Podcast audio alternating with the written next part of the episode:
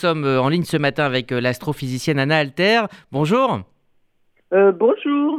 Vous êtes consultante sciences et espace pour RCJ. Alors tout d'abord, en tant qu'astrophysicienne, que pensez-vous de, cet engouement populaire pour la conquête spatiale et, cette fierté qu'a provoqué cette mission de Thomas Pesquet chez, chez bon nombre de Français? Écoutez, en tant qu'astrophysicienne, euh, les astrophysiciens se euh, contentent de missions euh, de vol inhabité, c'est-à-dire des sondes automatiques pour explorer l'espace et pour explorer les autres planètes. En revanche, en tant que journaliste éthérienne, je suis absolument épatée par ces, ces, ces, exploits et ces vols habités et j'en rêve je pense que c'est euh, l'avenir est dans dans, dans l'espace. Mhm. L'avenir l'avenir de nos enfants. On va on va euh, enfin réaliser un rêve, un vieux rêve qui était celui de, des pionniers de l'espace russe, du pionnier de, l'espace russe, qui disait le, la Terre est le berceau de l'humanité, mais l'humanité ne restera pas toujours au berceau. Est-ce que vous pensez que la, personnalité de Thomas Pesquet a, donné à cette mission Alpha euh, une résonance bah, A donné le, la, joie de vivre qui manque, euh, qui manque euh, cruellement sur notre planète.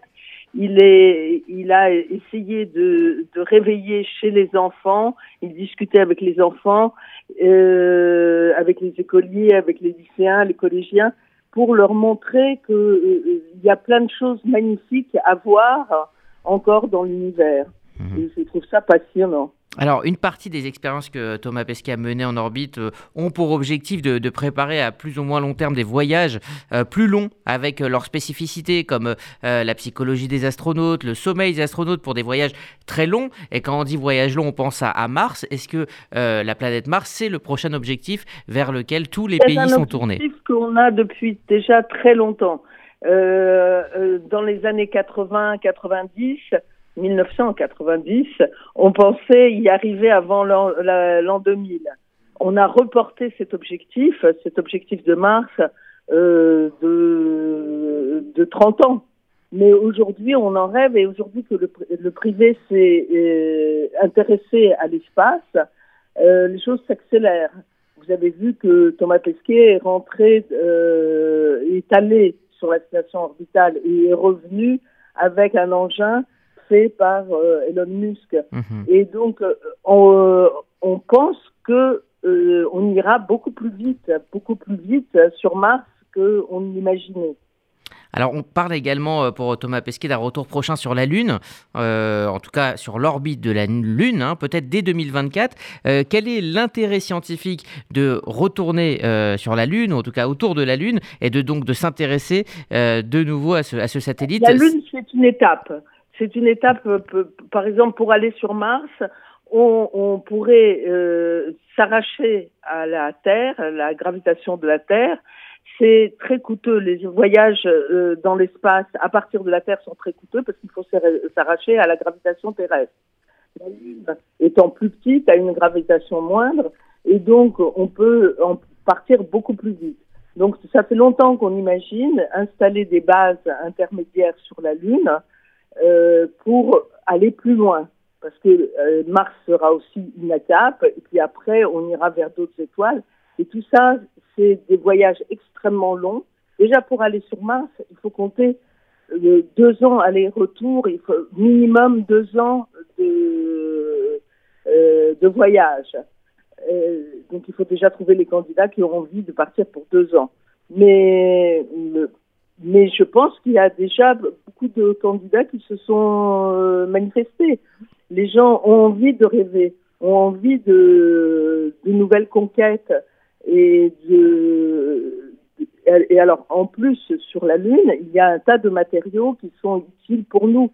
On pourrait aussi créer des mines sur la Lune pour euh, extraire des matériaux qui nous manquent réellement sur Terre.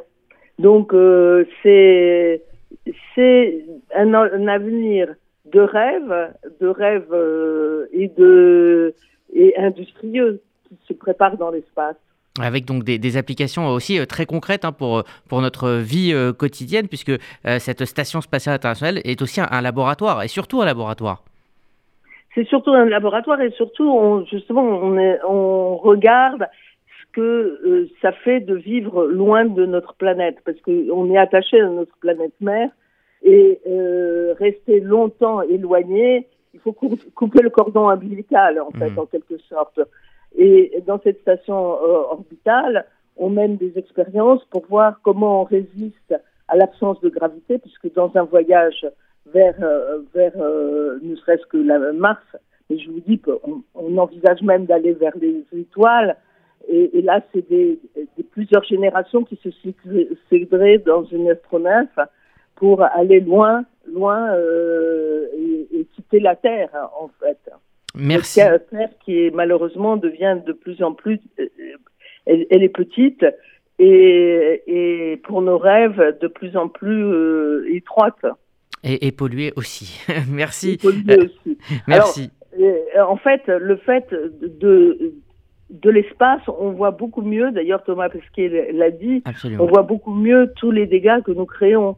Alors peut-être que ça aussi, ces voyages euh, sur la station orbitale, euh, réveille notre euh, notre conscience de, de faire des, et, et, de mhm. faire en sorte que, que l'écologie devienne une priorité.